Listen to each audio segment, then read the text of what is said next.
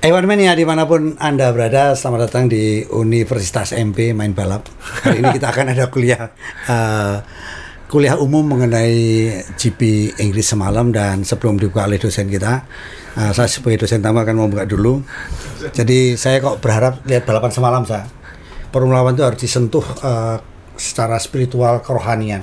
Jadi harus didekatkan dengan Tuhan saya. Karena apa? Biar di mata Tuhan itu semua sama kan. Karena kelihatan sekali semalam itu kalau lap-lap awal itu kan kita lihat bagaimana McLaren dengan Red Bull. Jelas kelihatan sekali kalau McLaren itu ada, McLaren adalah mobil yang tidak pernah sekolah gitu saya. Kalau di depan di hadapan Tuhan sama semalam kelihatan sekali bagaimana McLaren itu bisa mempercundangi apa Red Bull. Ya, ya kan? Tapi ketika panitia lomba mengatakan Anda boleh memakai uh, gelar kesarjanaan Anda kelihatan sekali mana yang sekolah dan tidak. Iya. Begitu boleh pakai DRS. Pakai DRS sudah selesai kan. Dan itu sorry saya langsung dah terima kasih. Tapi karena waktu itu memang uh, yang menghibur Piastri ya. Yeah. Ini gila anak muda ini gila. Ini kalau nggak di stop bisa nyalip. Waktu itu loh. Iya. Waktu itu bisa. Dan yang menarik kita sudah memasuki era Michael Schumacher atau Sumi. Beritanya sama. Coba buka uh, Max mengasapi, Pak. Ingat ya, jadi wartawan dulu ingat kan? Yeah, iya. mengasapi yeah. itu udah tahun berapa dipakai oleh wartawan? Yeah. Max mengasapi uh, Norris dan uh, Lewis. Yeah. Di mana-mana sa. Mohon maaf nih salah berita ini. Kalau kita ngomongin bahas, uh, GP Inggris salah semuanya. Kalau menurut saya bukan mengasapi. Yang diasapi itu bukan Lewis, bukan Norris. Tetapi Has yang mengasapi Kevin Magnussen. Benar nggak? iya kan benar nggak? Karena di balapannya bukan pakai diesel, teman-teman. Kalau pakai diesel oke okay lah sapi. Tapi yang menarik, saya secara antropologi melihat bahwa Inggris ini memang identik dengan sesuatu yang sifatnya klinik ya. Film-film horor kan selalu itu banyak kan. Yeah. Iya. Uh, Harry Potter dari mana? Dari Inggris. Inggris kan. Yeah. Jadi pada saat Has mengeluarkan asap, semua langsung ketakutan apa yang terjadi setelah asapnya keluar? Nanti jin siapa yang keluar? Hantu apa yang keluar? Mereka kayaknya Harry Potter. Oke okay, Warmania semalam kita sudah dihibur dan hari ini saya spesial membawa koleksi saya. Wah uh, flexing lagi. flexing lagi karena saya menghargai saya, saya tahu dia akan pasti pakai kaosnya McLaren. Sudah saya main balap aja. Saya bangga main balap produk lokal ya kan? Tapi saya bawa ini. Gimana saya semalam saya? Ya ini balapan yang bikin bergairah lagi sejak hari Sabtu. Mohon maaf suara saya sedang habis uh, seminggu terakhir terlalu banyak. Habis pilkada dia suaranya hilang ya. Oke lanjut. Banyak aktivitas. Uh, dan kita ke sirkuit Silverstone ini yeah. yang kita tampilin sirkuit yang mungkin rumahnya mayoritas tim F1 yeah. karena mayoritas tim F1 uh, eh, kandangnya dekat sini yeah. penontonnya luar biasa 480 80. setengah juta orang Asal melihat waktu boleh turun mendekati mana uh, pedok itu pit lane itu. Ngeri ya orang oh. sekutu banyak.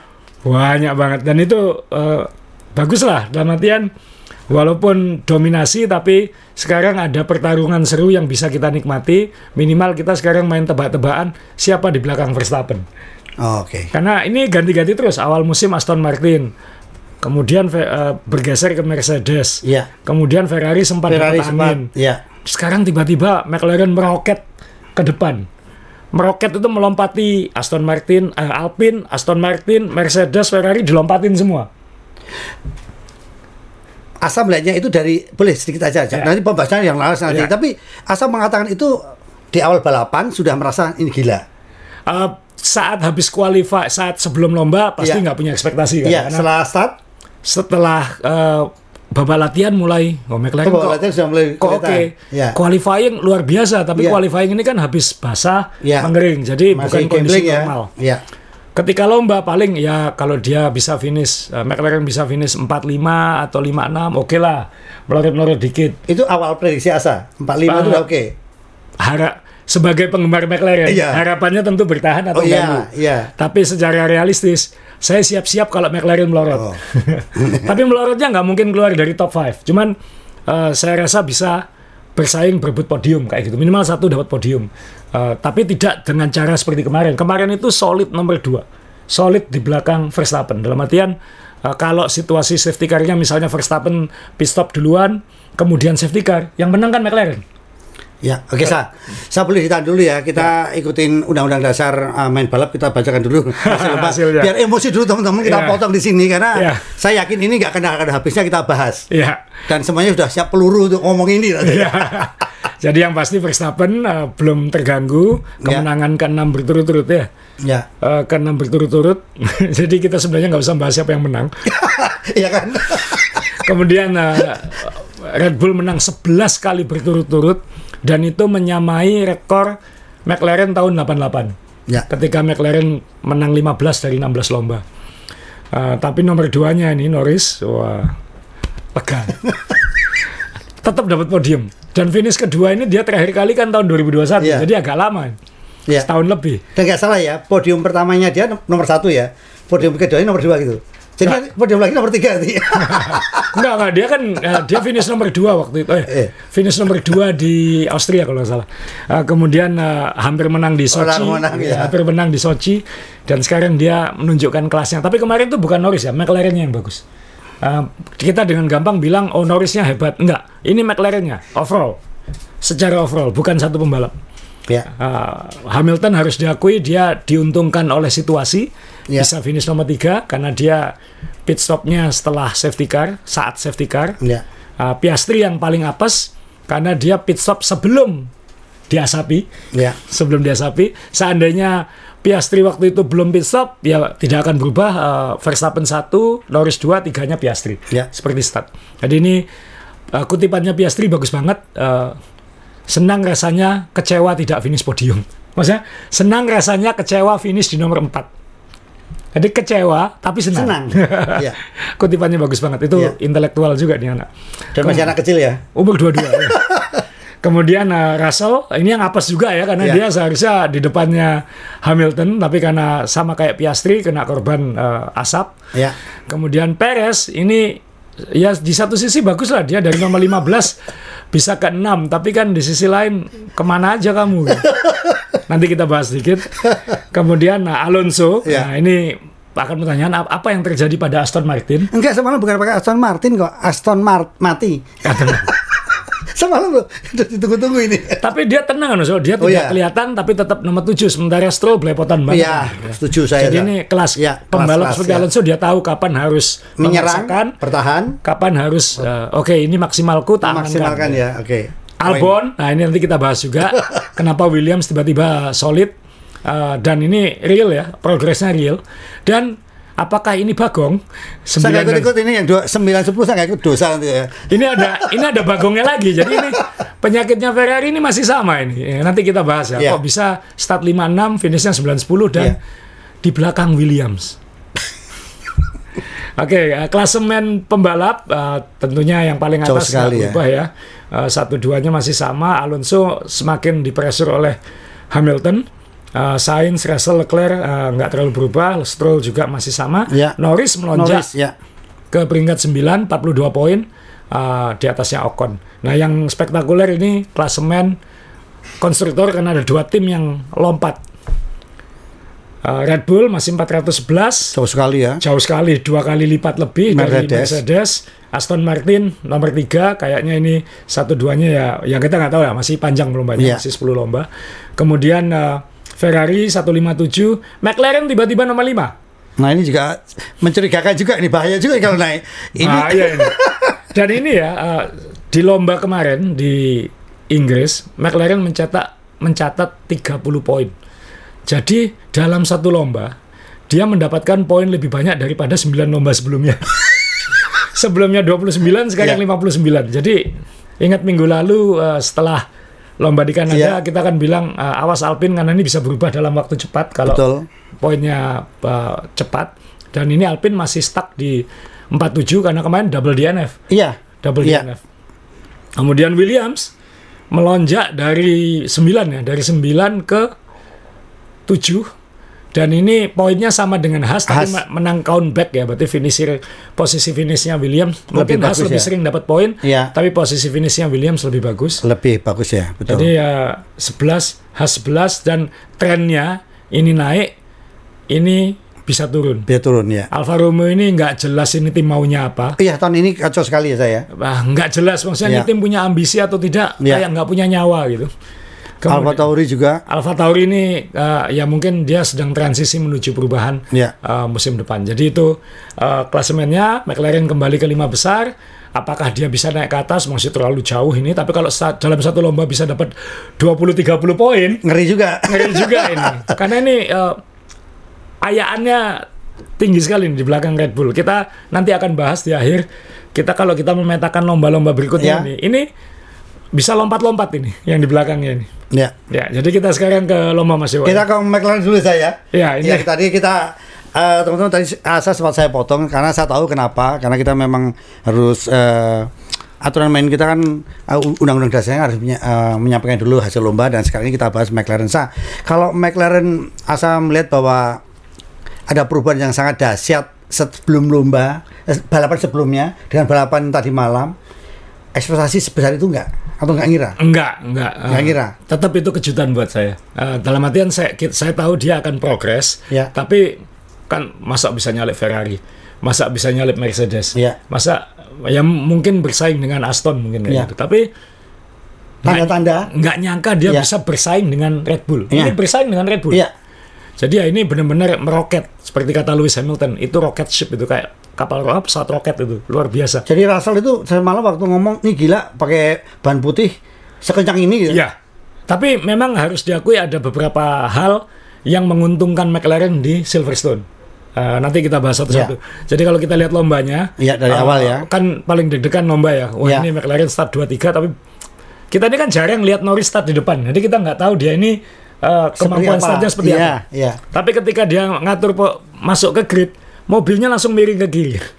Oh, semalam enggak. Langsung miring ke kiri, langsung mengarah ke ya? mobilnya Verstappen. Yeah. Oh, sudah langsung uh, attack ini, attacking position. Karena memang tikungannya kan kanan kan habis itu. Yeah. Jadi dia harus segera ke kiri. Kalau dia startnya kalah, dia harus cepat-cepat ngeblok yeah. yang nomor tiga. Jangan sampai seperti Verstappen dan Hamilton 2021 yang senggolan itu. Yeah. Dan itu ternyata startnya seper tiga per seratus detik lebih cepat daripada Max. Max dan ini mimpin di foto ini. Dia mimpin. Bahkan Piastri pun startnya juga bagus. Ngambil kanan sampai luar. Ya. Iya kan? Hampir dapat tapi ya Piastri untungnya masih sabar. Iya. Sehingga dia nahan diri sehingga ya ini uh, satu dua tiganya seperti ini dan uh, kalau kita lihat Ferrari masih di depan ini Ferrari masih di depan dua Mercedes masih di belakang mereka kalau kita lihat kan yang lain masih masih di belakang nah iya. ini ini nunjukkan wah luar biasa dan tapi waktu itu kita semua juga tahu sudah tahu bahwa Red Bull ini kekuatannya di trek lurus jadi kalau dilihat di babak latihan analisis iya. McLaren itu lebih cepat di tikungan-tikungan cepatnya karena eh, Silverstone ini pada dasarnya rangkaian tikungan cepat, meliuk-liuk, meliuk-liuk, meliuk-liuk. Mengalir ya? Mengalir. Dan Red Bull hanya lebih cepat di trek lurus.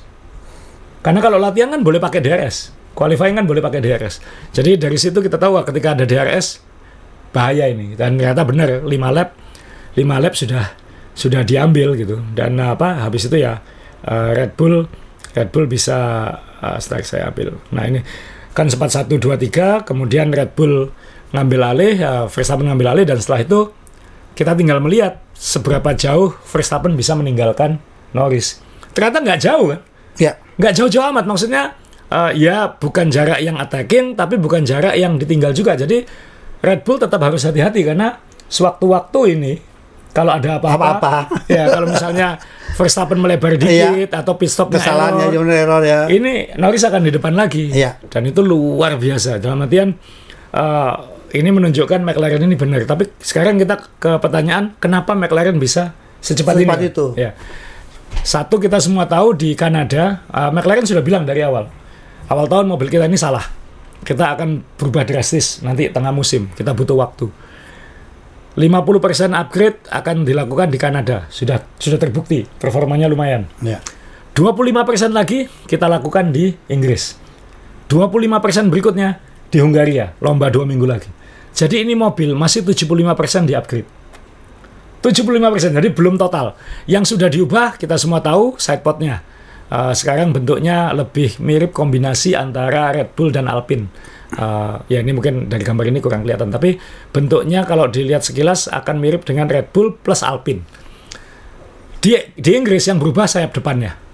Sayap depannya uh, Norris ini baru, uh, sedangkan sayap depannya uh, Piastri ini masih yang lama. Jadi mereka step by stepnya sangat logis. Saya suka banget cara cara melakukannya.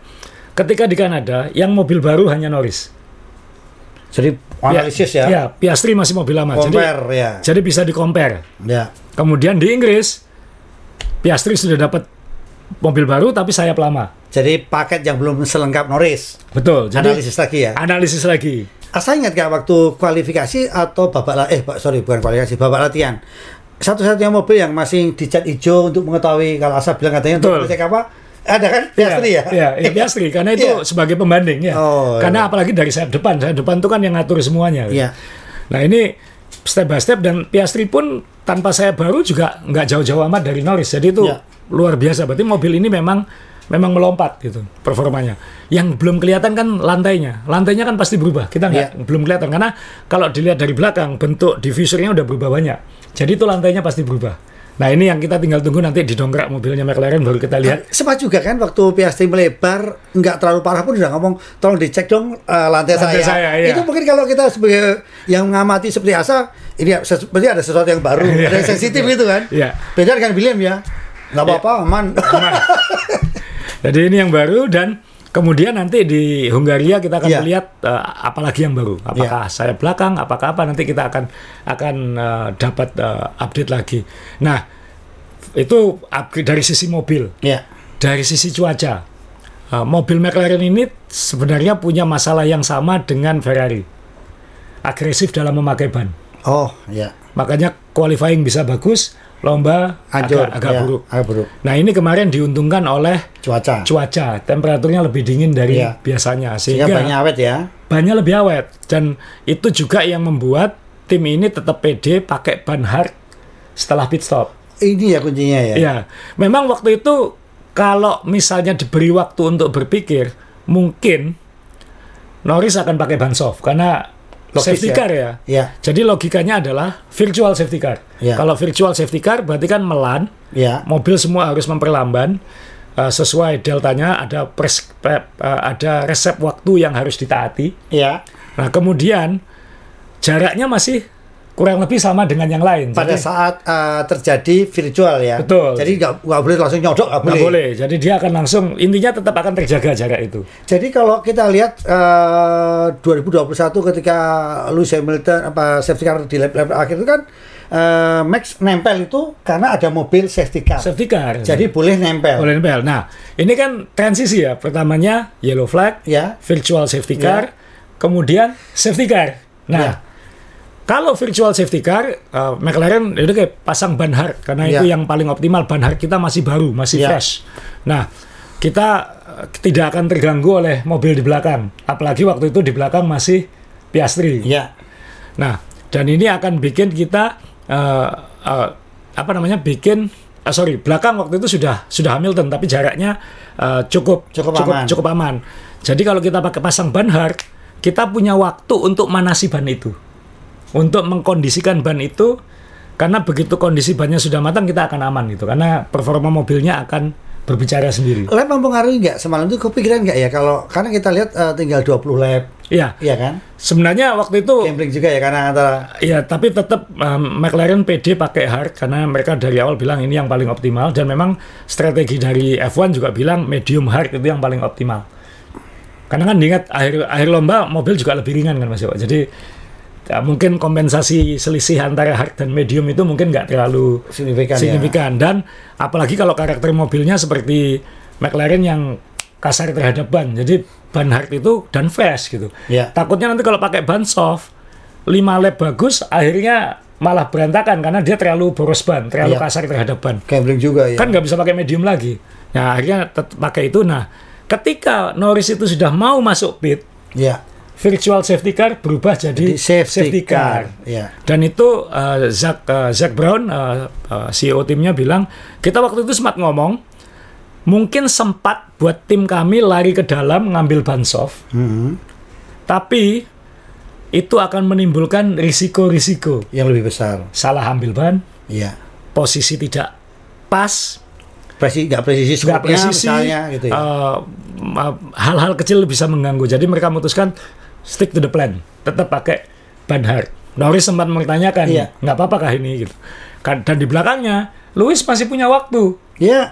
Tapi hebatnya uh, si siapa Verstappen tetap pakai soft walaupun dia dia di di depan. Iya. Tapi kan mobil Red Bull dia mau mau, mau pakai apa? Mau pakai apa aja? pakai ban aja menang ya. Nah, nah uh, Lewis tahu dia harus attack, dia pasang soft.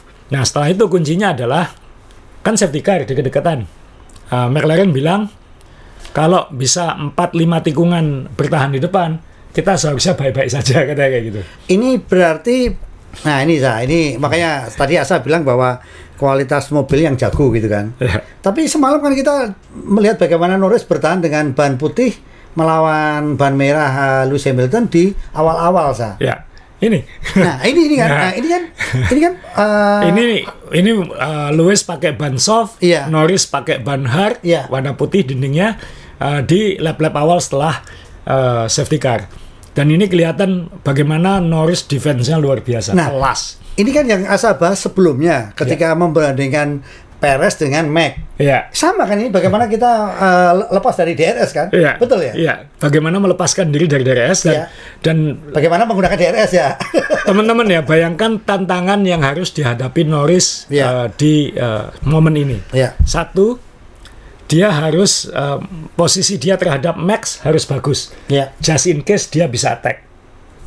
Dua, dia harus tahu betul posisi Lewis di mana. Yeah. Jadi kalau ada apa-apa, jadi dia tuh harus ngelihat ke depan sekaligus spion.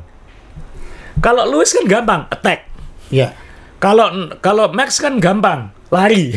Jadi antara kalau kita bicara yang diterkam dengan menerkam kan posisinya enak yang menerkam karena tahu. Tahu. Dan ini posisi harus siap menerkam dan siap diterkam. Wah itu kan lebih sulit. Iya. Plus satu lagi tantangannya harus manasi ban dengan cara iya. yang pas. Itu iya. Iya. wah ini skill skill dewa itu. Maksudnya uh, Norris harus jangan sampai overcook the tire, jangan sampai uh, dia harus benar-benar mengkondisikan bannya itu dengan pas gitu. Iya. Karena dia butuh kalau McLaren bilang eh, empat uh, lima tikungan, tapi komentatornya sempat bilang dua tiga lap. Setelah itu akan mateng bannya. Nah, yeah dia berhasil bertahan dan begitu kan kelihatan kan uh, saat DRS pun kemudian Lewis sudah nggak bisa dekat lagi. Iya. Karena sudah 0,4 naik 1, so, sampai 2 kan naik turun lagi. Sudah. Iya. Dan makin lama Lewis makin jauh karena bannya habis. Kan dia pakai ban soft. Iya. Jadi dari situ Norrisnya aman gitu. Jadi dari segi strategi itu bukan kesalahan, itu pilihan. Pilihan yang sulit, ya. pilihan yang berisiko, tapi itu pilihan yang berhasil. Gitu. Ya. Uh, kembali ke start tadi saya menarik ya. ya. Mungkin asa uh, Asa sempat melihat gak ya uh, Max sempat cop istilahnya ya tapi ya, terlambat terlambat bener ya iya iya kan Ya, iya kan? sudah nggak karena dia harus belok kanan dan yang punya tikungannya Norris. Sa, agak ke belakang sa. Ya. Sa, ini, ini balapan terjadi tahun 2000-an yang belum dikenal DRS itu. McLaren ya. McLaren. jauh ya, McLaren. jauh ya. Uh, enggak, mungkin nggak jauh, mungkin akan ada battle. Tapi kalau McLaren. Mercedes jauh ya, jelas ya. Semalam kan jauh, jauh sekali. Jauh. jauh ya. McLaren. Ini ya. kan kita nonton balapan era tahun 2000-an ya. Iya. Iya kan? Iya. Tanpa DRS, wah ya. Ini iya kan? McLaren. Iya kan? Uh, McLaren. Dan uh, Piastri ingat Piastri juga pakai ban hard dan dia mampu uh, bertahan uh, di depan finish nomor 4. Uh, jadi ini pasangan ini harus uh, dipertahankan rasanya. uh, ini justifikasi membuang Daniel Ricciardo. Iya. Justifikasi menggaji Daniel untuk tidak balapan. Iya. Jadi ini menunjukkan kelasnya dua dua pembalap ini yeah. dan ya kita sekarang nanti di akhir kita akan ngomong sekarang kalau kemarin kita ngomong di awal musim Aston Martin bisa nyuri menang di mana sekarang kita mulai bisa ngomong McLaren bisa nyuri menang di mana. Nah, boleh sebelum ngomong itu saya cuman kembali lagi saya masih penasaran dengan Asa tadi bilang bahwa ini mobilnya Mas itu kan tadi ya. mobilnya yang bagus itu. Nah, saya kalau melihat mobil mobil dengan pembalap muda seperti Piastri masuk dan ternyata uh, finishnya bagus sekali. Satu akhirnya berpikir, ini 20 orang yang ada di grid ini orang nggak main-main semua loh. Oh iya pasti. Siapa pun ada dapat mobil bagus bagus semua. Bagus iya. Ini 20 ini nggak main-main loh. Semuanya. Saya tanda petik nggak tahu Stroll apa Stroll bagus. Masuk, ya? Dia pernah podium dulu waktu ya. naik Williams. Jadi Stroll pun juga era pay driver sekarang ya. udah nggak kayak pay driver zaman dulu. Pay driver zaman dulu bisa 7 detik lebih lambat per lap. Jadi sekarang kurikulum vitae tetap dilihat ya? Iya, sama. Ini psikotesnya juga dilihat ya? ya udah. Dan jenjangnya kan sudah lebih jelas. Cara mendapatkan uh, super license juga lebih sulit. Jadi walaupun dia biayai tim-tim semua dari awal, belum tentu dia bisa naik ke nah, atas. Nah, satu lagi kunci saya. Saya tadi bilang bahwa uh, ini mobil kita salah di awal tahun. Iya McLaren mengambil dua pembalap ini apakah benar dengan karakter mentalitas yang seperti itu? Dalam arti nerimo dulu. Sudah, kan ada kan orang itu kalau memang kita ngambil pembalap yang juara dunia kita ambil mobilnya salah udah ngamuk-ngamuk, marah. Um, hubungan tidak harmonis di dalam tim. Ini harus dipisahkan memilih pasangan pembalap dengan uh, tim teknis kan. Ini kan ya. dua yang berbeda. Saya kira ya. pilihan pembalap ini lebih bukan sekedar untuk musim ini tapi juga untuk iya, betul. jangka panjang. Iya. Kan uh, McLaren harus mengantisipasi juga kalau Norris tiba-tiba tidak di situ kan kayak gitu. Iya. Misalnya mencari mungkin ada klausal di kontraknya bilang kalau mobil saya tidak perform, saya boleh pindah ke tim lain. Jadi kan mungkin uh, McLaren harus mengantisipasi, mengantisipasi yang punya potensi bintang masa depan siapa. Ricciardo mereka sudah tahu oh, dia seperti ini. Mungkin akan sulit untuk berubah. Berkembang ya. Nah, jadi ini kita harus uh, pilih dan soal pilihan pembalap ini sudah terbukti nggak perlu didebatkan lagi. Ini sudah. Ya. Mungkin di awal musim kita masih debatin kenapa nggak Ricciardo, tapi sekarang nggak ada kaitannya. Maksud saya begini seperti waktu di McLaren uh, kita lihat Alonso. Sampai bilang ini GP2 ini ini. Oh. ini kan hubungan tim jadi nggak nggak harmonis kan? Ini Lando ini mobilnya jelek ya ketawa-ketawa ya, ya, santai karakter orangnya kan juga juga itu pengaruh kan saya di dalam tim ya. ya. Nah soal tim uh, ketika di awal musim langsung ngakui ya. bahwa mobil ini nggak bagus nggak bagus. dan mereka langsung bilang kita akan butuh waktu itu juga satu gentleman dua itu menunjukkan bahwa McLaren siap mengambil langkah drastis untuk memastikan mas jangka panjangnya baik ya. daripada dipaksakan. Ya. Kan yang terjadi apa? Langsung ganti, uh, langsung mendepak direktur tekniknya. Uh, Andreas Seidel udah keluar duluan, direktur tekniknya diganti, langsung punya plan. Uh, dia menunjuk Peter Podromo itu yang dulu di Red Bull juga uh, lebih in charge ke aerodinamika di awal tahun itu sebelum lomba pertama. Kemudian uh, ngambil Sanchez dari Ferrari. Kemudian uh, ada lagi kan yang akan diambil dari uh, dari Mercedes ya atau dari Red Bull uh, dari Red Bull yang uh, botak itu saya lupa namanya. Dan itu kan untuk 2024 jadi dia dalam situasi aduh mobil kita salah. Ya. dia langsung ngambil langkah A B C. Awal tahun kita korbankan tapi setelah itu kita akan progres.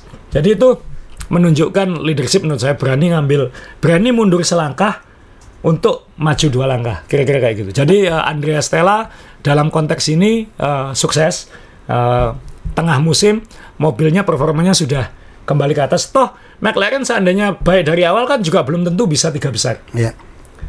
Jadi kalau nanti dengan perubahan ini tetap di lima besar, ya oke okay kan. Maksudnya kan sama tahun lalu sama aja. Tapi dalam posisi tahun depan aku bisa lebih baik lagi. Jadi dia mundur selangkah untuk siapa tahu ke depannya bisa maju dua langkah. Jadi itu langkah drastis dan logis langsung. Nanti kita akan mulai berubah di sini. Kita butuh waktu kan. Bikin mobil F1 itu kan nggak bisa uh, cepat. Iya. Butuh tiga sampai enam bulan untuk ini pada dasarnya mobil B spec kan ini B, yeah. mobil versi B ini berubah yeah. semua. Sama dengan uh, Mercedes ya. Sama dengan Mercedes. Yeah. Mungkin lebih drastis mungkin. Iya, mungkin lebih mungkin drastis. Lebih drastis. Ya. Dan itu butuh waktu dan stepnya 50% di Kanada, 25% di Inggris, 25% di Hungaria. Jadi ini belum selesai. Dan kalau dengar omongannya Norris, mobil ini masih punya penyakit lamanya. Penyakit lamanya apa? Mobil ini cepat cepat di tikungan cepat. Oke di tikungan lambat. Yang jadi kelemahan adalah ketika di tengah tikungan. Mobil ini bisa satu lap dengan lap berikutnya bisa berubah karakternya. Oh. Jadi nggak konsisten. Jadi masih masih sensitif gitu. Jadi yeah. ngerem cat oh maunya melebar, ngerem cat maunya masuk ke dalam. Jadi uh, mobil ini masih punya masalah masih punya apa ya istilahnya masalah fundamental yang sama gitu. Walaupun cuman lebih cepat sekarang kata yeah. Lando gitu. Nah, bayangkan kalau masalah fundamental itu bisa hilang. Dan masalah fundamental ini kata kata Norris ini sudah berlangsung selama beberapa tahun ini gitu. Jadi waktu kita sukses 2021 pun masalah ini ada. Ya ini mungkin bawaan maaf, bawaan dari direktur teknik yang lama. Ah. Nah, ini kan baru sekarang sudah berubah tapi dengan karakter yang masih Sedikit ada masalah. Ada masalah. Dia tahu masalahnya masih di mana. Kalau tahun depan mobil yang cepat ini karakternya itu berubah, berubah sesuai, ya. sesuai. Wah ini akan ya kita nggak tahu apakah sespektakuler Aston Martin di awal musim atau malah lebih hebat lebih, lagi. Lebih, ya. Dan Norris bilang dari sisi karakter dikemudikan baru 30% dibenahi. Masih 70% bermasalah. Jadi kalau dari sisi pengembangan mobil update itu sudah 75%, tapi dari sisi feeling ya, ini masih 30%. Itu masuk handling ya, termasuk handlingnya. Ya, handlingnya ya, ya. karakter tiap mobil itu ya. punya ada yang lemah ya. di saat masuk tikungan, ada ya, yang lemah ya. saat keluar tikungan, ini lemah saat di tengah-tengah tikungan. Itu yang yang dirasakan oleh uh, Norris. Dan mobil ini sudah bagus di Kanada yang stop and go. Uh, sekarang bagus di sirkuit yang efisiensi ya. Leo Leo. Nanti kita lihat di Hungaria karena itu Mickey Mouse kayak Monaco. Ya. Monaco kan parah banget kemarin. Ya. Mickey Mouse seperti apa?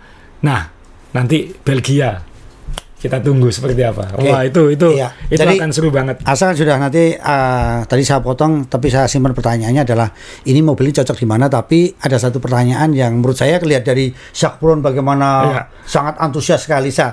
Ini Amerika dapat jatah tiga sirkuit. Iya. Sudah dipakai satu. Satu. Nah dampak marketing sa. Ini Amerika loh diam-diam ini. Iya. Ini, ini Norris ini kan orang Amerika kan? Iya, Zach bukan, Zach Brown. Norris Zach bukan Amerika? Bukan. Oh, bukan Norris kan Inggris. Oh, katanya ponakannya Chuck Norris, bukan? Oh, ya? bukan. bukan. Oke, okay, Sa. Ya, tapi nah, orang orang bule Amerika keturunan Inggris sama aja lah. Nah, Sa, ini kan saya lihat ini dampak marketing yang luas sih nanti. Ini ya. tiket tambah mahal, makanya tambah mahal di sirkuit nanti. Wah, ngeri ini. Oh, tapi ya. ya Amerika Vegas sudah udah overpriced banget.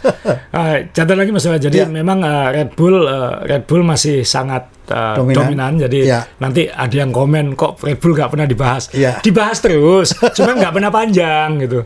Karena apa yang perlu dibahas gitu. Ya. Jadi memang Max Verstappen uh, luar biasa. Tapi catatan saya waktu qualifying Verstappen sempat nyenggol tembok di pit lane. Oh iya, iya. iya. Itu berarti kan sempat ada salah dikit dia bilang mobilnya nggak mau belok. Uh, nggak nggak grip. Gini, juara dunia kita, hmm. saya berkali-kali bilang tahun-tahun sebelumnya di podcast ini juga bilang juara dunia itu punya celengan satu dua kesalahan dalam setahun. Saya ingat kata-kata Asa ya. Nah, apa pikiran Asa pada saat nyenggol itu? Kok kesalahannya saat qualifying. kalau saya juga beruntung saya. Untung qualifying dan masih di depan krunya. Iya. Jadi dorong. Coba kalau di tengah. Iya. Habis waktunya. Coba. Ini loh, karena masih untung dia masih, itu. Masih Coba untung. dia bikin kesalahannya mbak ya pas lomba gitu loh supaya yang menang yang oh, lain. Oh iya iya iya benar-benar. Tapi secara secara juara dunia itu kadang-kadang kan ngambil kesalahannya itu masih di, diselamatkan gitu loh ya. Iya. Coba di ujung Champions Luck. Iya, Champions, Champions Luck. Ya. Tapi ya Verstappen kita harus aku lah dia. Perez sedikit sah tentang Red Bull nah, Perez sah. Verstappen bisa begitu iya. konsisten di depan. Ada apa dengan uh, Perez ini? Ini lagi kayaknya lagi dimarahi sama Helmut Marko. Uh -huh. Ini kan uh, guru BP-nya Red Bull. yang paling ditakuti oleh pembalap-pembalap muda di Red Bull. Iya. Uh, dan ini uh, yang diomongkan oleh uh, Red Bull adalah problem Ceko adalah kemampuan beradaptasi saat kondisi sirkuit berubah-berubah. Jadi kayak kemarin uh, dry apa agak basah lalu mengering. Ya. Saat qualifying uh, harus diakui dia pembalap pertama yang mencatat waktu ya. Jadi saat lintasannya lebih lebih jelek. Buruk. Semakin banyak mobil lewat kan semakin kering. Iya. Tapi di belakang dia kan Albon. Albon tidak masalah gitu. Jadi dia mungkin apakah karena senior jadi cenderung lebih ngambil risikonya lebih sedikit. sedikit. Jadi ketika kondisi lintasannya agak meragukan, dia ya. tidak segambling yang lain. Nah, tapi itu salah satu kelemahan dia yang diungkapkan sendiri oleh Red Bull adalah kemampuan beradaptasi cepat terhadap changeable condition ketika kondisi ini cepat berubah. Nah, atau mungkin saat uh, situasi di lintasan sedang sangat dinamis sehingga dia harus cepat berbuat apa dia harus ngambil di mana. Itu itu kelemahan yang dia miliki. Uh, tapi bagaimanapun Red Bull juga bilang bahwa kita nggak akan kita nggak punya alasan untuk mengganti dia. Karena apa pun ini sudah udah yang terbaik yang yang uh, belum tentu yang menggantikan lebih baik sebentar omongan ini keluar karena mungkin melihat karena timnya yang lain lemah tuh gimana kalau waktu pertama kali memang timnya nyodok semua kan uh, maksudnya Ferrari bagus ya. Mercedes bagus ini kan minimal kalau tim kayak gini udahlah minimal kita punya pembalap kedua yang nggak cari perkara kan kayak gitu Jadi ya aman dan ini hierarkinya jelas, kamu nomor dua ya. dan semakin lama semakin diperjelas. Jadi ya itu baik-baik saja buat Red Bull. Ya kan kalau sudah dominan kayak gini kan mau ngapain aja nggak masalah. Ya tapi kan sebagai penonton kita tuh pengennya, waduh itu kamu harus agresif nyalip-nyalip seperti yeah. Max itu kan. Iya dia juga seru, berusaha, ya. tapi kemarin kan ketat banget itu di tengah-tengah itu. Jadi dia juga nggak bisa maju sampai sampai ke depan. Dia finish nomor 6 itu udah udah luar biasa juga. gitu. Karena kalau kita ngomong tim-tim lain ya uh, dalam konteks okay, ini kan. sekarang ke tuan rumah yang lain dong, Mercedes dong. Ya, Mercedes ya. Mercedes uh, saya bisa membayangkan perasaannya Hamilton ya. Jadi waktu habis lomba kan ada foto ini. Iya. Uh, ada foto Hamilton ngeliati mobilnya McLaren. Ini pasti sebel banget kan. Mobil kita ini sudah berubah drastis. Kita yeah. sudah melompati Ferrari. Iya. Tapi masih agak jauh sama Red Bull. Nah ini kok tiba-tiba dilompati lagi sama mobil Chrome ini kan. Jadi dia langsung amati dan dia ngomong kan memang mirip banget dari kalau dilihat dari setpotnya memang mirip banget dengan Red Bull, hmm. tapi channel dalamnya tuh mirip dengan Alpine. Ya. Nah, dia langsung bilang uh, apa yang dilakukan McLaren itu membuat kita harus evaluasi internal lebih banyak lagi. Jadi uh, bedanya di sini mungkin kalau kita lihat di awal musim dua mobil dua tim ini sama-sama merasa konsepnya sudah nggak berhasil kan kayak gitu kan. Iya. Yang McLaren merasa konsepnya gagal total, yang Mercedes merasa zero pot ini nggak ada masa depan. Tapi keduanya mengambil langkah yang berbeda. Ini memilih ganti total walaupun berantakan. Yang ya. ini kan kebebanan nggak boleh hancur-hancuran kan? Iya. Jadi berubah, berubah, berubah. Tapi mungkin nggak sedrastis ini. Gitu. Akhirnya ini malah melompati gitu. McLaren malah melompati uh, Mercedes. Mercedes. Nah ini kan berarti kan Mercedes makin internalnya makin kencang ya ketahu gitu kita dari awal musim langsung di Red Bull aja jangan malu-malu gitu. Iya mungkin itu saya. Ya, jadi ya ini yang yang pasti langsung dilakukan dan itu berarti kalau tahun depan mobil-mobilnya nanti akan berevolusi semua kita akan melihat konvergensi lagi jadi semua mobil akan makin mirip semua mobil akan makin mirip Red Bull makin mirip Alpine ya intinya makin mirip semua lah bentuk sidepodnya seperti itu uh, bentuk apa uh, pelusutan di antara engine cover dengan sidepodnya nanti juga akan lebih curam. Ya, McLaren kalau Red Bull itu contoh A, McLaren contoh B. Jadi nunggu ya banget semuanya nanti ya. Iya. Ya pokoknya ikuti aja lah Mbak Nui bikin apa. Kecuali nanti tiba-tiba Red Bull bikin sesuatu yang yang out of the box lagi yang itu bikin aduh ketinggalan lagi ya itu ini kan juga ngeri ya saat uh, karena Red Bull kan yang lain keluar-keluar saya akan bawa perbaikan upgrade sini-sini kan Red Bull dia dia, dia mungkin nggak perlu upgrade tuh dan kuncinya adalah tanggal 1 Juli kemarin masuk. Jadi 1 Juli itu uh, saya juga baru sadar ini. Jadi uh, yang namanya alokasi uji coba, iya. baik itu di terowongan angin, di komputer maupun maupun yang lain-lain, uh, budget cap itu, itu beralihnya pada 1 Juli. Hmm. Nah, Aston Martin diuntungkan di awal musim dan akhir musim lalu karena dia sebelumnya peringkatnya jelek, iya. sehingga dia bisa upgrade. Nah, pada 1 Juli ini ranking di awal musim ini mulai berlaku. Iya. Nah, saat itu Aston Martin kan peringkat 2 atau 3. Iya. 3 sekarang. Jadi ini ke depan 6 bulan ke depan ini sampai tahun depan sampai Juli Aston Martin jatah testingnya nggak banyak. Nggak banyak. nah ini mungkin apakah ini yang bikin Aston Martin nanti melorot? Melorot. Iya ya, karena yang lain naik. Yang lain naik. Yang lain naik. Sedangkan McLaren kan rankingnya sama-sama aja, jadi jatah setahun terakhir dengan setahun ke depan ya kurang lebih sama gitu. Iya.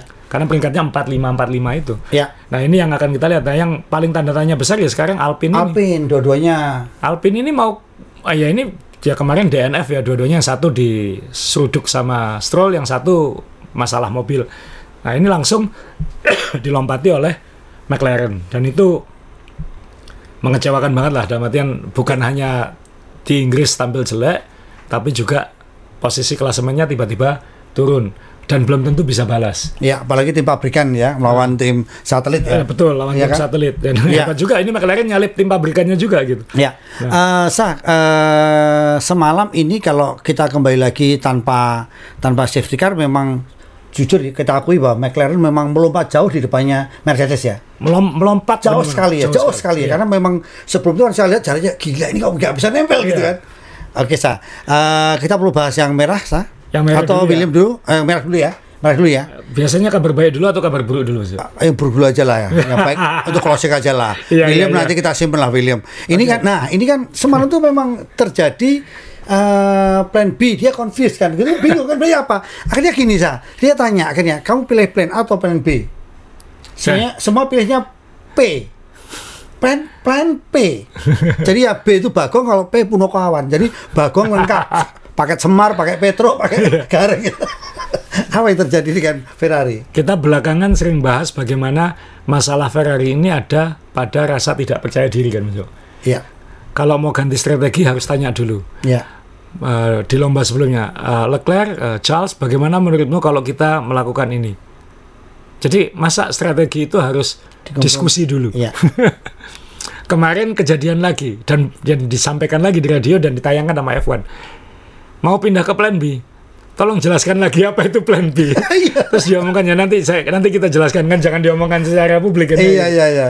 Jadi dari situ udah jelas ini apakah problem komunikasi, apakah problem saling tidak percaya. Ini yang lebih mengerikan kan. Saling tidak percaya. Tapi kalau dengar komentarnya Fred Vassur setelah lomba, Vassur bilang tim ini sedang tidak percaya diri. Itu yang dia sampaikan. Ferrari ini lagi nggak pede. Buktinya apa? Saat safety car itu, Sainz kan sudah ganti ban sebelumnya. Sudah pasang ban hard. Leclerc diuntungkan mungkin ya, karena dia belum belum pit stop. Sainz ini sudah ganti ban hard, yang sebenarnya mungkin tidak perlu pit stop lagi, tapi punya opsi ganti ban soft. Waktu itu pilihannya gini, kalau misalnya Sainz pakai ban hard terus, yeah. dia ada di peringkat, peringkat 7, tapi dia harus membendung mobil-mobil lain ini yeah. yang lebih cepat dengan ban soft. Kalau dia ganti ban soft, pit stop dua kali berarti kan, dia ganti ban soft, dia akan ada di peringkat 10, ya, ya. tapi bannya sama dengan yang di depannya. Iya. Pilih mana? Dan labnya sudah semakin menipis ya jumlah labnya semakin menipis. Iya. Jadi akhirnya tetap memutuskan Sains tetap di luar, bertahanlah sebisa kamu. Iya Walaupun pada akhirnya ya nggak baik juga finishnya 9-10. Nah, tapi apakah kalau misalnya dia di peringkat 10 finishnya juga lebih baik? Ya belum tentu juga. Iya. Anu, uh, Ferrari ini kayak film Warkop ini. Maju kena mundur kena dia. Iya, iya, tapi kalau kita lihat kan bisa. Uh, coba kata-kata Max misalnya terima kasih tim. Wah, luar biasa. Gitu kan berarti tim itu bekerja. Iya. Dia iya kan? dia mengantisipasi, mengantisipasi mengantisipasi dan berani intervensi. Iya. Kamu masuk, kamu keluar, kamu kayak ini. Ini kan. Ini kalau di Ferrari kan sangat mungkin harusnya pindah ke Amerika kan demokratis kan. ini kalau suruh masuk aku yang salah. Kalau iya. nggak masuk kamu yang salah. Jadi iya kan, kan saling menyalahkan. Saling menyalahkan dan ini problem trust. Wah, ini bahaya sekali menurut saya. Nah, satu sah. Tadi saya bilang bahwa hmm. manajemen McLaren berani melompat jauh. Ya. Ferrari kan juga pergantian manajemen. Iya. Ya tapi kan ganti bos di awal musim. Iya. Itu kan dia butuh melihat musim ini untuk melihat timnya ini seperti apa gitu. Dan itu berarti tahun depan akan terjadi perubahan yang lebih besar lagi kan kita nggak tahu. Fred. Vasseur mungkin sudah mangkal sekarang gitu. Ya. Sialan ini siapa sih yang nggak pede ini gitu? Siapa ya. sih yang bikin uh, di birokrasi Ferrari ini siapa sih yang bikin ruwet kayak gitu? Dia kan harus harus bisa melihat itu. Dan itu nanti kalau berubah apakah lebih baik belum tentu juga. Minimal di McLaren tegas langsung ganti ganti ganti bahwa nanti nggak bagus ya sudah kayak gitu. Tapi kan basic mobilnya kan jauh lebih bagus Ferrari daripada McLaren gitu kan. Itu, itu yang jadi kadang-kadang mangkal gitu. Ini nah, mobil itu bagus gitu loh. Sama kayak ini sama dengan Mercedes masuk. Ferrari sama dengan Mercedes. Dia dalam posisi tanggung. Jelek enggak, bagus banget enggak. Jadi kalau dia terlalu berubah drastis, takut melorot jauh. Iya. Tapi kalau tidak cukup berubah, dia juga nggak bisa maju banyak. Sedangkan McLaren nating tulus Nothing tulus itu lebih enak. Iya. Terus langsung lompat terus yes kayak itu gitu. kayak suara mayoritas ya gagal ya bareng, sukses bareng. Iya. Jadi nggak ada menyalahkan. Semalam kan kita diajarin sah. Mercedes ini kan nggak main-main, dia pakai soft gantinya bareng dengan yang medium. Iya. Ini kan mobil nggak main-main. Iya. Tapi saya juga berpikir Mercedes itu kelemahannya di mana? Di power tak? McLaren aja bisa kenceng gitu loh. Powernya juga sama. Di di paket paket keseluruhan ini ya, ya, ya, ya. Jadi ya Ferrari pun sama di paket keseluruhan ini dan Ferrari juga nggak pede dengan pemakaian ban yang kemarin. Jadi itu yang bikin nggak berani gambling pakai ban yang lebih lunak juga gitu. Jadi medium hardnya tetap dilakukan karena nggak pede bannya akan irit. Sedangkan McLaren dia tahu bannya boros ya kita hajar pakai ini gitu. Jadi ini dari situ aja kelihatan tingkat kepercayaan diri timnya kan Mas. Ya. Yang satu nating tulus berani ngebrak, yang satu eh, nanti salah uh, nanti salah. Sedangkan Mercedes mungkin feelingnya mungkin uh, kita ini di mana ya? Padahal di Inggris dia udah tahu. Sa, ini kalau udah cukup Ferrari kita uh, Williams, ke, Williams mas. Iya pembalap, iya ini kita ke pembalap Indonesia Timur nih, Alex ah. Ambon nih. Silakan Alex Ambon ya. Ini ya. luar biasa ya. Alex Albon. Uh, Williams ini diam-diam menghanyutkan. Ya. Uh, mulai beberapa balapan terakhir mulai menunjukkan progres ya. Tapi memang tidak spektakuler seperti ya. McLaren. Jadi dia uh, dia kok mulai mengganggu top 10 ya. Dia sudah pasti lebih baik daripada Alfa Tauri dan uh, Alfa Romeo, sudah pasti. Haas kayaknya sudah lebih baik sekarang. Kayaknya sudah lebih baik. Kok bisa ya kalau kita bahas beberapa waktu lalu mobil ini simpel banget. Yeah. Kemudian uh, James Walsh uh, prinsipalnya bilang tim ini sudah lebih dari 10 tahun under investment, tidak punya sarana baru. Yeah. Tapi kok bisa melejit? Ya mungkin karena startnya dari minus lebih gampang kan ya sama kayak McLaren lebih nating tulus gitu iya, iya, iya. jadi ketika dia melakukan perubahan uh, mungkin kita nggak tahu floor barunya seperti apa tapi mobil ini sudah lebih baik. Tapi dia tetap mengakui bahwa mobil ini hanya bagus di trek lurus gitu. Di sirkuit-sirkuit cepat. Sirkuit lambat nanti habis ini Hungaria ya mungkin dia akan belepotan lagi. Belepotan lagi gitu. Tapi setelah itu kan ada Belgia, ada Monza, ada Las Vegas. Ya dia mungkin bisa lebih nyodok lagi. Tapi dia mungkin nggak butuh bagus di semua sirkuit. Dia hanya butuh bagus di beberapa sirkuit yang bisa menjamin poin, yang bisa membuat dia lebih baik peringkatnya daripada tiga yang lain itu. Itu iya, aja mungkin. Iya, karena ini tim kecil kalau kita ngomong dibanding-bandingkan dengan dibanding-bandingkan dengan lain memang nggak mungkin karena secara uh, keuangan juga pasti ini kan lebih jauh. sulit, jauh sulit. Ya. Jadi, tapi kalau dengan progres perancam ini kan cerdas.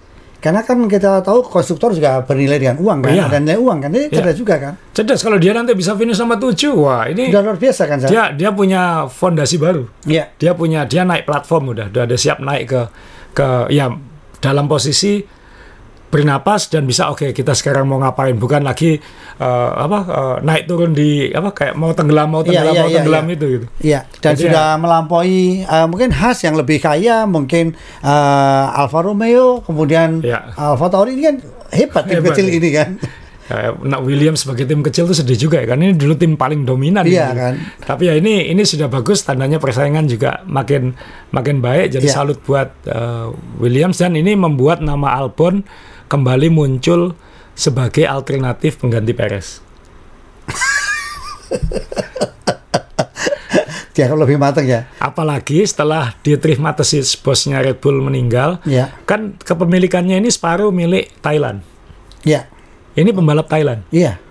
Jadi jangan kaget kalau tiba-tiba nanti Red Bull akan bilang Tari Albon kenapa pemilik pemilik holding ya. kita ini separuh Thailand. Iya, pengen juga Thailand muncul di situ ya. Thailandnya muncul. Jadi ya jangan kaget ini ini uh, bagus juga ini Albon pindah ke Williams ini dia jadi matang ya. Matang tanpa tertekan. Tanpa tekanan dan bisa dan bisa menunjukkan diri gitu. Ya. Bisa menunjukkan diri. Jadi ya baguslah buat buat Albon ke depannya buat pembalap Asia secara umum ke depannya. Ya ini ini yang yang itu masuk. Nah, ya. Kalau kita ngomong nanti kita sekarang ngomong berarti di balapan-balapan berikutnya ini peta kekuatannya bakal seperti apa ya? Nah, betul sah. Jadi balapan berikutnya karena tadi saya bilang bahwa Formula One itu sangat uh, sangat dipengaruhi oleh layout sirkuit, ya. kaca, ya kan? Ya, kita ngomong dua balapan ke depan dulu ya. ya. Kita habis ini break dua minggu. Ya. Setelah itu kita ke Hungaria. Hungaria ya. adalah Mickey Mouse. Uh, Monaco tanpa tembok. Ya. Berarti oke okay, kalau kita benchmark uh, Red Bull di depan, kita asumsikan nggak berubah, harusnya Aston Martin kembali ke ke depan ke depan sebagai pengganggu. Ke depannya ke mana nggak tahu ya karena ada McLaren sekarang ya. Ada, ada Mercedes. Mercedes. McLaren belum tentu. Iya. McLaren belum tentu di situ. Oh ya, Mercedes ya. Mercedes. Jadi mungkin Mercedes dan Aston Martin pengganggunya. Dan mungkin Alpine akan lebih kompetitif dengan McLaren. Apalagi Alpine kan dua tahun lalu menang kan ya. di sana. Jadi ini uh, agak acak lagi. Williams mungkin kembali mundur Sebentar, ke belakang. Tadi Ferrari kok nggak disebut Ferrari? Ferrari. Mana Ferrari? Ya mungkin di situ-situ juga lah. Mungkin di Hungaria lah dia ikut ya, juga. mungkin di antara uh, Aston Martin, Mercedes iya. dan Alpine Alpine McLaren ya dengan harapan lebih baik lagi sih. Seharusnya lebih baik karena Seharusnya biar baik. Uh, ada tiga kompetitornya uh, Red Bull di depan sah. Masalahnya tetap kalau bannya boros, ya. Hungaria nggak akan baik buat dia. Karena pit stopnya mengganggu, mengurangi Enggak, banyak. Karena tikungan-tikungan terus, jadi ya. sangat uh, sangat membutuhkan uh, pemakaian ban yang ya. yang bagus. Sebenarnya kalau pit stop banyak waktunya habis juga habis gitu kan. juga ya. Jadi ya uh, kita harus agak hold station dulu sama Ferrari ini mungkin. Wah luar biasa tahun ini ya di belakangnya Red Bull ini. Nah setelah itu kita ke Belgia. Langsung ya, Hungaria seminggu kemudian langsung Belgia. Belgia ini sirkuit yang paling saya tunggu setiap tahun uh, karena enak dilihat, mengalir mobil, speed tinggi, panjang, uh, banyak balapan spektakuler terjadi di situ. Yeah. Mika Hakkinen menyalip Schumacher dan Ricardo Zonta. Oh, tiga, ya. Memang banyak tragedi juga di situ. Yeah. Atau awal tahun ini ada pembalap uh, Formula uh, Formula level bawah, Formula regional yang meninggal. Yeah. Uh, dulu ada pembalap F2 juga meninggal. Uh, tapi tetap ini sirkuit yang menunjukkan keperkasaan mobil dan skill pembalap. Dan sebagai penggemar McLaren dan Lando Norris, sekarang saya punya harapan tinggi di situ. Seandainya kembali ya, agak mundur sedikit. Ini dengan Austria sama nggak? Beda-beda. Austria kan itu cepat juga kan Austria? Betul. Austria itu cepat tapi dia stop and go kayak kan ada mas. Oh. Gas, rem, gas, rem kayak gitu. Kalau ini gaspol ini? Ini gaspol dan ngalir. Jadi ngalir ya. Uh, kombinasi antara sebenarnya kayak kayak Silverstone gini. Cuman lebih panjang gitu. Lebih panjang Cuman ya. lebih panjang. Jadi ini kita akan lihat di sana seperti apa. Williams juga Williams juga bisa iya menjanjikan juga ya. Tapi yang banyak maaf yang banyak diomongkan McLaren dan uh, Williams nanti adalah Monza pasti. McLaren menang di sana ya. uh, dua tahun lalu dan nanti Las Vegas yang uh, lurus-lurus dan Lurus, tidak terlalu teknikal ya. Jadi ya kita akan lihat dinamika yang luar biasa dan kita tunggu apakah Aston Martin di sirkuit lambat masih bisa mengganggu. Jangan-jangan window opportunity-nya Aston Martin untuk menang sudah tutup ini. Nah, ini kalau untuk tim-tim yang sudah solid uh, manajemennya kalau yang tidak seperti Ferrari kan kira-kira nanti kita mau menang di mana ya? Menurut kamu di mana kita menangnya? Itu dia enggak harus sulit. sulit. tim yang nanggung lebih sulit. Karena masih ngomong pembalap ya. Iya. Kamu pengen menang di mana ya? Iya. kalau tim-tim yang punya spesialis tanda kutip spesialisasi, dia bisa jelas ya. gitu. Yang jelas-jelas ya. Jelas-jelas kayak uh, dua tahun yang lalu, tiga tahun yang lalu ketika uh, McLaren jago di trek lurus, kita tunggu Monza. Benar menang di Monza kayak gitu. Jadi kan tinggal kita lihat uh, cocok di mana.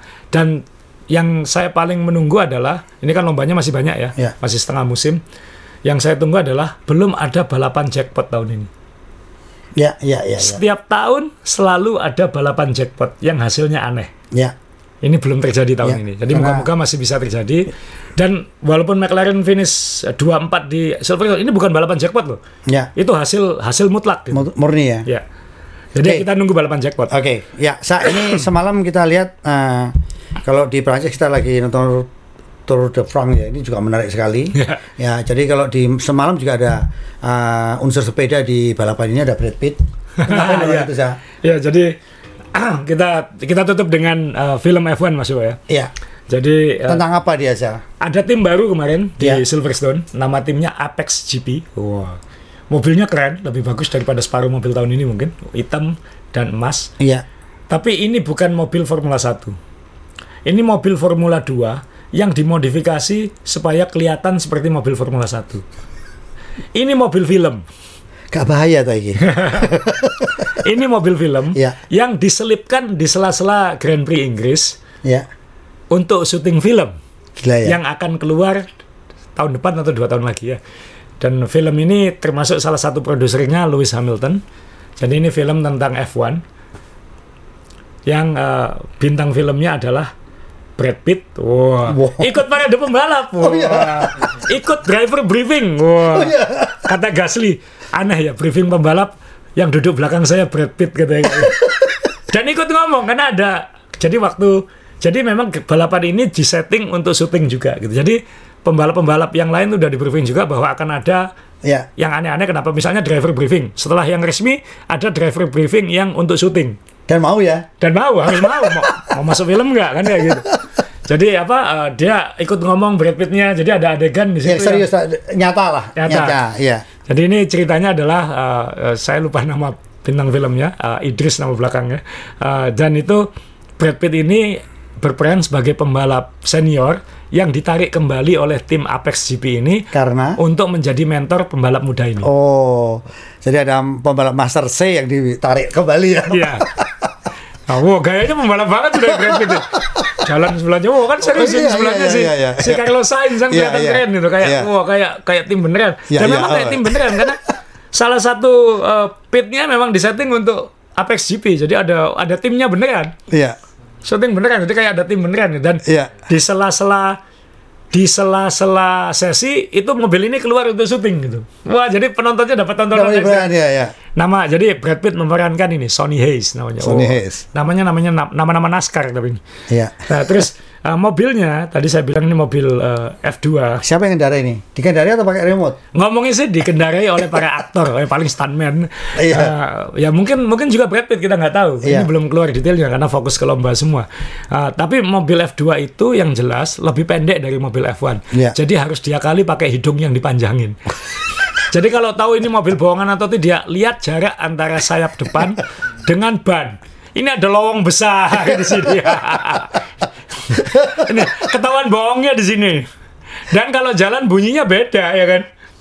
Kan bunyinya beda. Ini kan mobil F2. Ini gampang kalau mau nyari kalau kamu mau kepo detailnya gampang tanya lu cinta siapa itu yang sering operasi plastik ini di mana ini lu cinta Luna ini di mana operasinya jadi ini mobil mobil yeah. F2 yang dipasang body F1 lah kayak yeah. gitu tapi jadi mirip F1 itu dan keselik karena kan bannya nggak mungkin dimajukan jadi hidungnya yang harus dipanjangin. Iya ya dan secara juga. overall mobil ini tetap lebih kecil gitu. Cuman saya suka banget foto ini Brad Pitt ini. Wow kelihatan ya aktor ya. Wow kelihatan kayak pembalap banget tuh. Wow. iya ini kalau orang Jawa bilang Damson Idris. Damson Idris oh, nama iya. aktor ya. Iya kalau orang Jawa bilang koyo ya ya oh padahal gak ya. Ya ya oh ya yang keren, ini keren. serius beneran ini okay. mukanya nih side sih. Wah. Iya, iya. Yang ini kan pura-pura serius. Wah, ini ngelirik siapa nggak tahu deh. Jadi tapi kenapa dia pakai Mercedes saya? Apa uh, ada uh, karena ada, Lewis Hamilton ya? produsernya dan mobil tadi dibantu oleh AMG untuk modifikasinya. Oh, gila. Jadi ya jadi AMG loh. jadi kita akan ada film F1 ke depannya dan moga-moga filmnya tidak mengecewakan karena sangat-sangat sulit bikin film balap. Iya uh, buat teman-teman yang pengen tahu film balap terbaik, saya saya saking maniaknya F1, semua film balap saya tonton dan kebanyakan saya kecewa. Tapi ada satu film yang saya sangat-sangat suka dan saya sampai beli kolektor VHS dan kolektor CD-nya sampai sekarang. Itu film judulnya Grand Prix. Hmm. Film tahun 66. Kalau teman-teman nyari entah download atau apa yang halal atau haram terserah, cari judul judulnya Grand Prix yang main filmnya James Garner dan di situ ada banyak pembalap F1 juga. Di situ ada Jim Clark uh, ada Graham Hill ke syuting yeah. di situ uh, dan itu film tentang F1 tahun 60-an jadi memang drama kematian mengerikannya F1 zaman itu. Dan sudah pakai in-car kamera on-board kamera uh, tragedinya kelihatan beneran. Itu film yang uh, menang Oscar untuk special effect jadi itu film menang Oscar. Jadi bukan sekedar film balap, tapi film yeah. balap yang menang Oscar.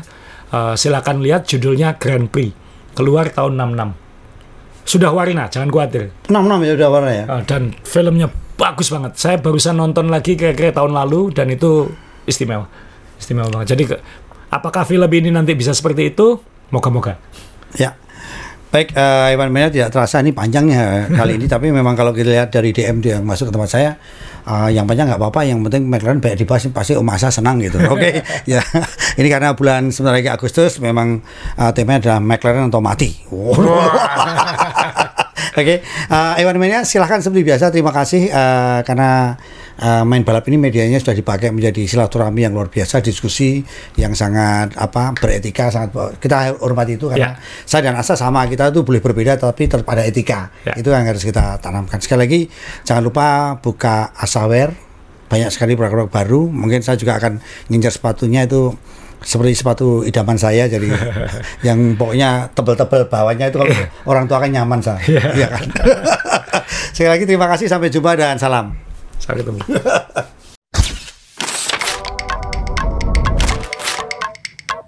Saya Azrul Ananda, founder DBL Indonesia dan Azaware. Sejak awal, misi besar kami adalah untuk breaking the barriers, meruntuhkan segala dinding penghalang anak Indonesia untuk mengejar mimpi-mimpinya, untuk mendorong merek-merek Indonesia ikut berperan aktif di industri olahraga. Sekarang, kami memasuki fase baru perjuangan itu. Aza berkolaborasi dengan brand Indonesia Jackson.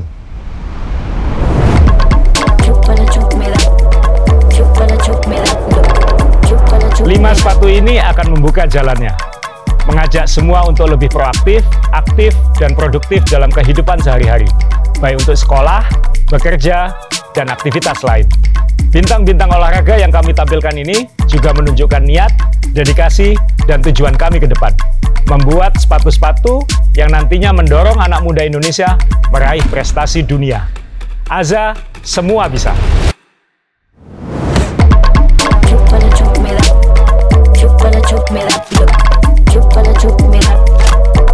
chup, chup,